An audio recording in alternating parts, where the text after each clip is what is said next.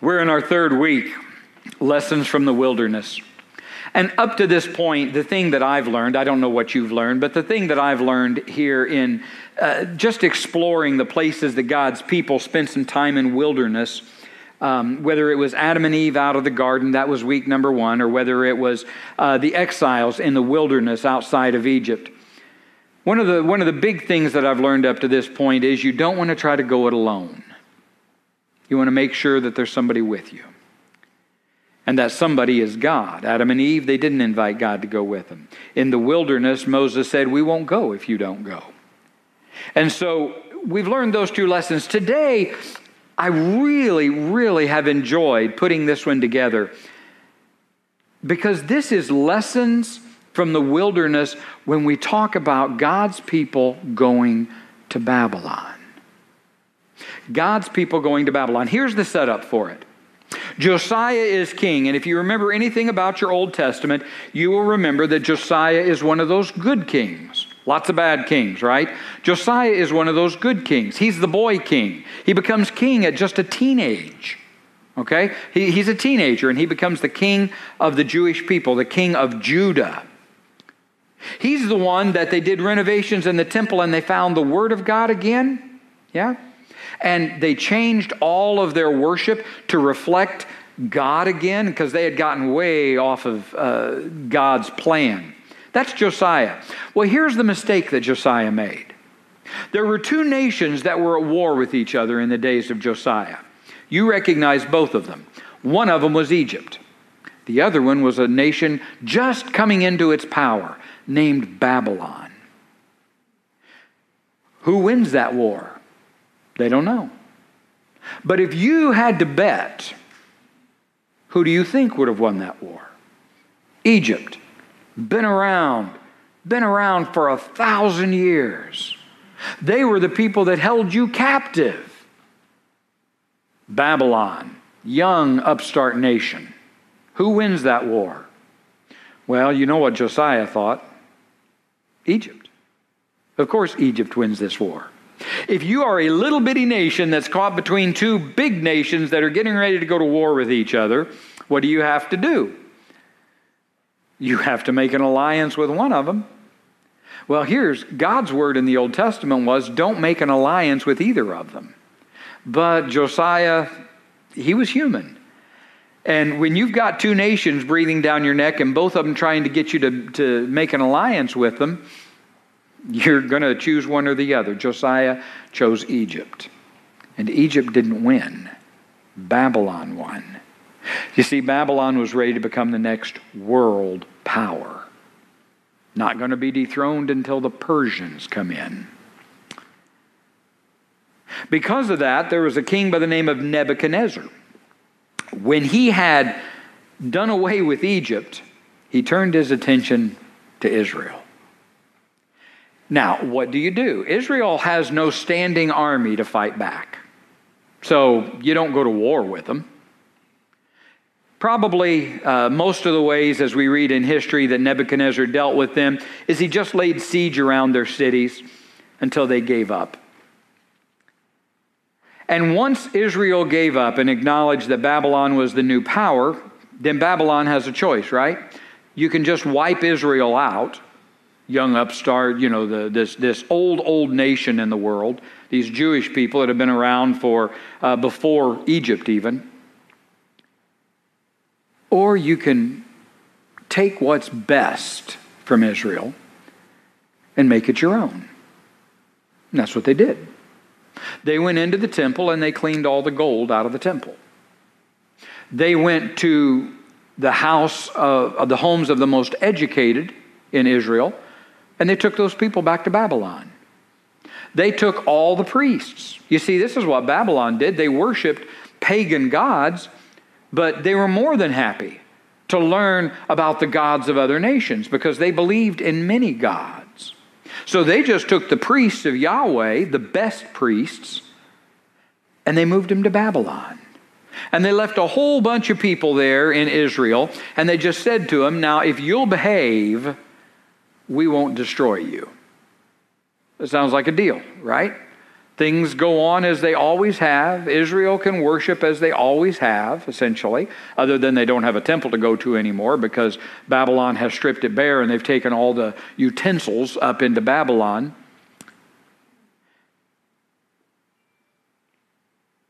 And so Israel goes into a wilderness again, a place that's not their home. If we go to Psalm 137, Psalm 137, I want to read this for you. This isn't the one I'm going to put up on the screen. I'm going to put the screen from Jeremiah. I'm going to put the scripture from Jeremiah up on the screen in a minute. Thanks to Stephen furiously getting this in before service. But Psalm 137 says this By the rivers of Babylon, they've written a song about this wilderness journey in Babylon. By the rivers of Babylon, there we sat down and we cried. Okay? You've sided with the wrong army, Egypt. You've been conquered, and Babylon has taken you captive. So we sat down by the river and we cried, and we remembered Jerusalem. We hung our harps upon the willows, the willow trees, okay? We hung our harps up on the willow trees in the midst of Babylon. For there in Babylon, those who carried us away captive asked of us a song. Do you hear that? Babylon has carried Israel away captive, and they've said to him, Give us a song. Israel's response is going to be what? How in the world do you sing for the people that have carried you away captive? Now, do you view this as Babylon taunting Israel, or do you view this as Babylon saying, Give us the best of what you are? Well, that's the way I read this. I don't see Babylon taunting Israel. Well, that's what you sing now. There was no war between Israel and Babylon. Israel couldn't stand against Babylon. Babylon was at war with Egypt, and Israel picked the wrong side to be on. We don't know what would have happened if they'd have just stayed neutral and let God deal with these two armies. We know they didn't choose that. We know that Josiah chose to align himself with Egypt. And now Babylon, who has taken them captive, asks a song. Those who plundered us requested us to be joyful, saying to us, Sing us one of the songs of Zion, of Jerusalem. And they ask a question in the fourth verse of the 137th Psalm How shall we sing the Lord's song in a foreign land? What a fantastic question. How are we supposed to sing in the wilderness? How are we supposed to have the joy of the Lord in the wilderness. Let's get political. Let's get political. Whatever party wins in November, is that party not going to want the rest of the nation to celebrate with them? How many elections have you guys been through? How many of you have seen the floors of the conventions as the voting comes in, whether it's Republicans or Democrats that win, and they're throwing a party. And the acceptance speech of the winning party is always, let's get together and let's go. They want us to sing in the midst of what many people consider. Boy, I'll tell you what, the, the elections of the last 20 years been rather dramatic, folks. We should have died 20 years ago, truthfully, if all the pundits had been right and who got elected. America should have gone down the drain a long time ago because what I heard from one side was, oh, we're doomed. And I heard from the other side, oh, let's go. Whether it was hope and change or make America great again, didn't matter. They wanted, let's get political, they wanted the other party to be joyful and, and to have hope and to sing. And can I be honest with you?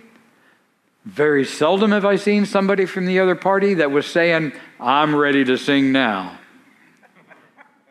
Generally, it takes you about a year to get over depression. oh, let's get even more personal. You guys have been around church forever. Ever remember a preacher you didn't like? Uh-huh. I remember as a, as a pastor boy, I, I see this all the time either in my own life or in the lives of other pastors. And, and I remember a story that a pastor's wife told me one time. This was an, she was an older person at this point. She, they were retired, they had been through it all, and um, was a part of a church, and somebody was coming up to her and just complaining about the pastor. Now, this was a pastor's wife, just complaining about the pastor. It wasn't her husband anymore that they were complaining about, it was another pastor that they were complaining about and just talking about, you know, I can't believe he does this, and boy, he preaches terrible, and I just don't get anything out of these sermons anymore, and boy, the church is just going in the wrong direction, and can you believe his theology? Uh, you, you know the, the, the complaints, you have them about pastors. And she looked at him and she said, Did you like the pastor before this one? Yeah, he was great. And so, this very wise pastor's wife, who was now retired and older, looked at her friend and said, Well, it's not your turn this time, then, is it? In other words, somebody else got to like this pastor. Somebody else got to find meaning. But can I be honest with you? That's not the way we deal with our deserts, with our wildernesses. That's not the way we deal with, with feeling taken captive. What do we do? By and large, what we do is we foment rebellion. If it's in terms of a preacher, I'll quit giving my money. I'll quit going to church. I'll go find a new church. If it's a politician, how many times have I heard the threat if that person gets elected, I'm moving to another country? Good grief. I heard it under both President Obama and President Trump. We are now the rebellion.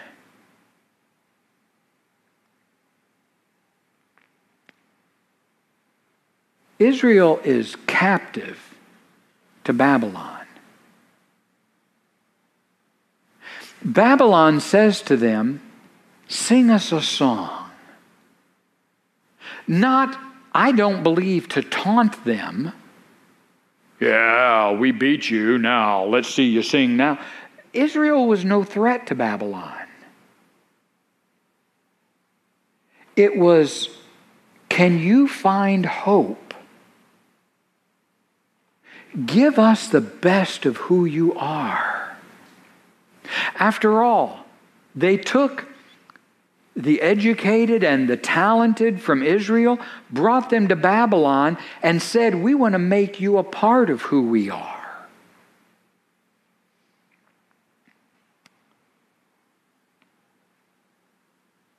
If you go to the book of Jeremiah, it answers the question that Israel had in the 137th chapter of Psalms when they sang that song. How shall we sing in the midst of a nation that has taken us captive? Jeremiah 29, beginning with verse 4. Thus says the Lord of hosts, the God of Israel, to all who are carried away captive, whom I've caused to be carried away from Jerusalem to Babylon. Build houses, dwell in them, plant gardens, eat the fruit of those gardens, Take wives, have sons and daughters. Take wives for your sons and give your daughters to husbands, so that they may bear sons and daughters. That you may be increased there and not diminished. Seek the peace. Seek the peace of the city where I have caused you to be carried away captive. Pray to the Lord for that. For in its peace, you will have peace. How do you sing a song in the midst of captivity in Babylon? Well, my mama used to say it to me like this When life gives you lemons, thank you. You had a mama just like mine, didn't you? When life gives you lemons, make lemonade.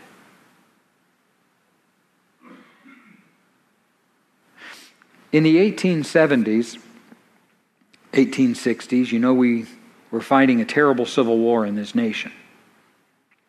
The blacks who had been brought over here from Africa, can't call them African Americans because we didn't consider them Americans. They were freed legally, but many of them not really. What are you supposed to do? Where are you supposed to go? How are you supposed to live? How do you make money? How do you feed your family? And so, if you study the histories of our nation, you know in the 1860s and 1870s, the, the repercussions of slavery didn't end just because we emancipated the, the blacks that had been brought over here from Africa. Because there are different kinds of slaveries in this world, different kinds of captivity. You know that. Try living without money sometime and tell me you don't feel like you're taken captive in a land that is filled with wealth. And so the reality was, for many of them, they had to continue to live under systems that was still going to use them and not adequately compensate them for that. One of the programs that came out of that was a, was a pretty good program. It was called the, the share, you could be a sharecropper. And that is, you could take some land, and if you took care of that land and farmed that land for so many years, then that land became yours if you would stay and farm that for that amount of time. And we put that into law. I believe we called that 40 acres and a mule. What do you do if you are a slave or the descendants now, one of the children of one of those slaves? Most of your families have been broken up. Most of your families, they may be in Texas, they may be in Louisiana. They, who knows where they are in the South? Because families were taken and sold off. One of the amazing things that happened from that is a church was born. The African Methodist Episcopal Church was born. It's called the AME Church. And let me tell you what that church was born with. That church was born with the, uh, from the reality that, that the slaves and the black people of that era weren't able to just begin to build their own churches. Number one, where do you get the money to build a church like that? You, you don't. You don't have money. You don't have, you may legally have freedom, but you don't have freedom. What land are you going to build it on? So, what they did is they went out in the wooded areas and they would construct little country churches. And they formed a denomination called the African Methodist Episcopal Church. And here's one of the things that happened in that church they created what was called a Book of Lost Friends. The walls of the AME churches of the 1870s and 1880s were papered with bills. When I say bills, I don't mean dollar bills. Bills is what they were called back then, what we call a poster today. They were papered with posters of advertisements for people that were looking for their friends and family. And so, what you would do is you would write a bill or an advertisement, it would be printed and it would be delivered to all of the African Methodist Episcopal churches that said, This is what happened to me. This is who my family was. If anybody hears anything, please have them contact me. And the preachers of the AME churches, every time worship would happen, would get the new bills that had come in, would read them to the church, and then would take them and would paper the wall. So when you walked into the AME church, you walked into a wall that was a part of what was called the Book of Lost Friends. It became the Book of Lost Friends because somebody went to all of the churches and began to write these down in a book. And so there actually is a book now that you can read of all of these advertisements. So you're in the midst of a time when you could be in open rebellion. Were there not some of the blacks that were slaves that openly rebelled?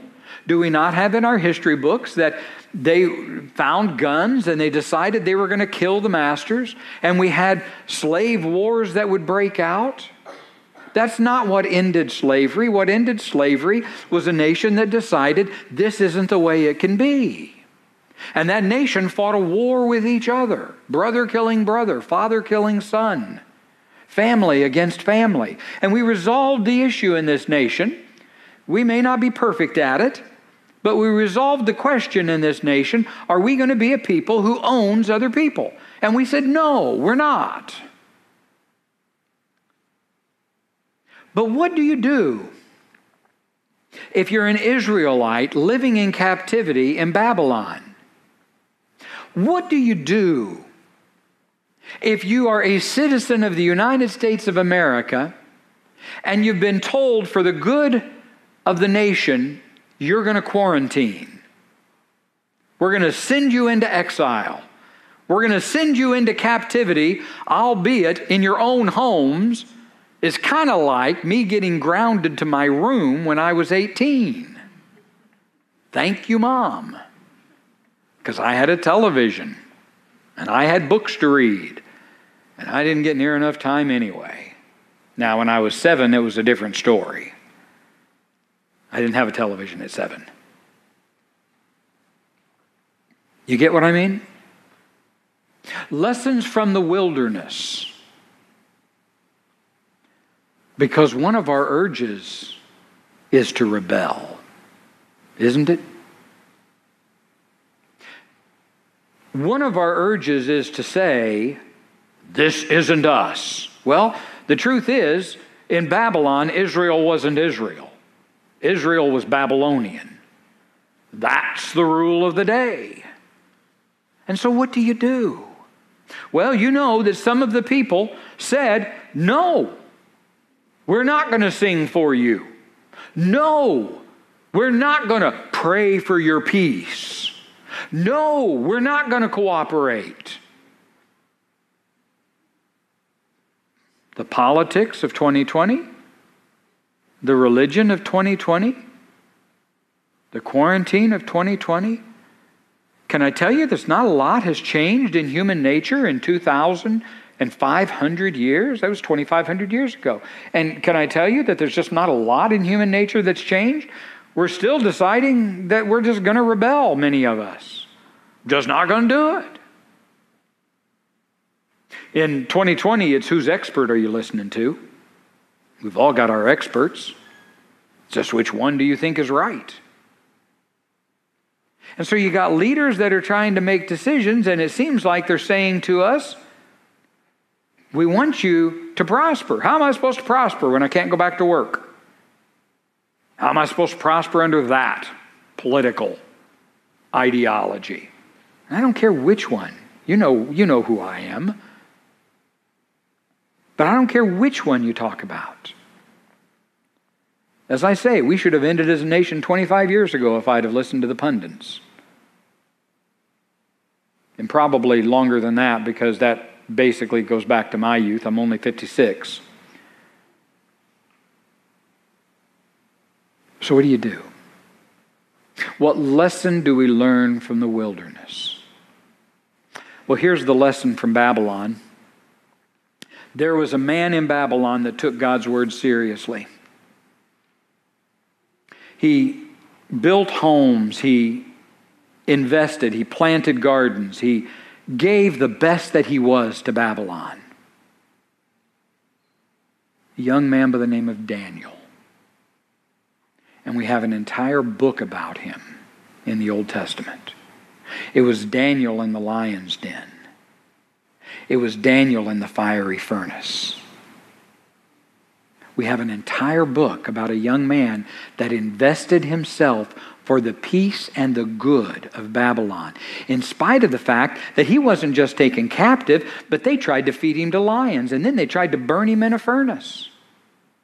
Not an easy life for this man who had been taken captive.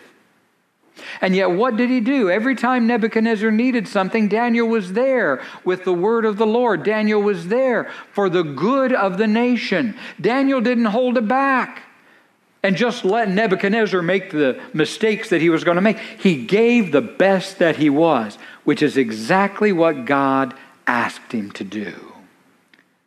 Now, a lot of people don't know the end of that story. The Babylonian name for Daniel, Balthazar. Do you know the next time we hear about Balthazar?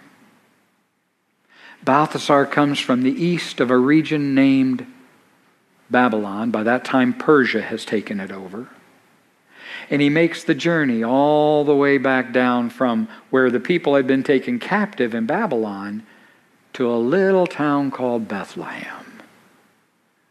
And he's one of the kings that comes and lays the treasures of his heart before the Savior of the world.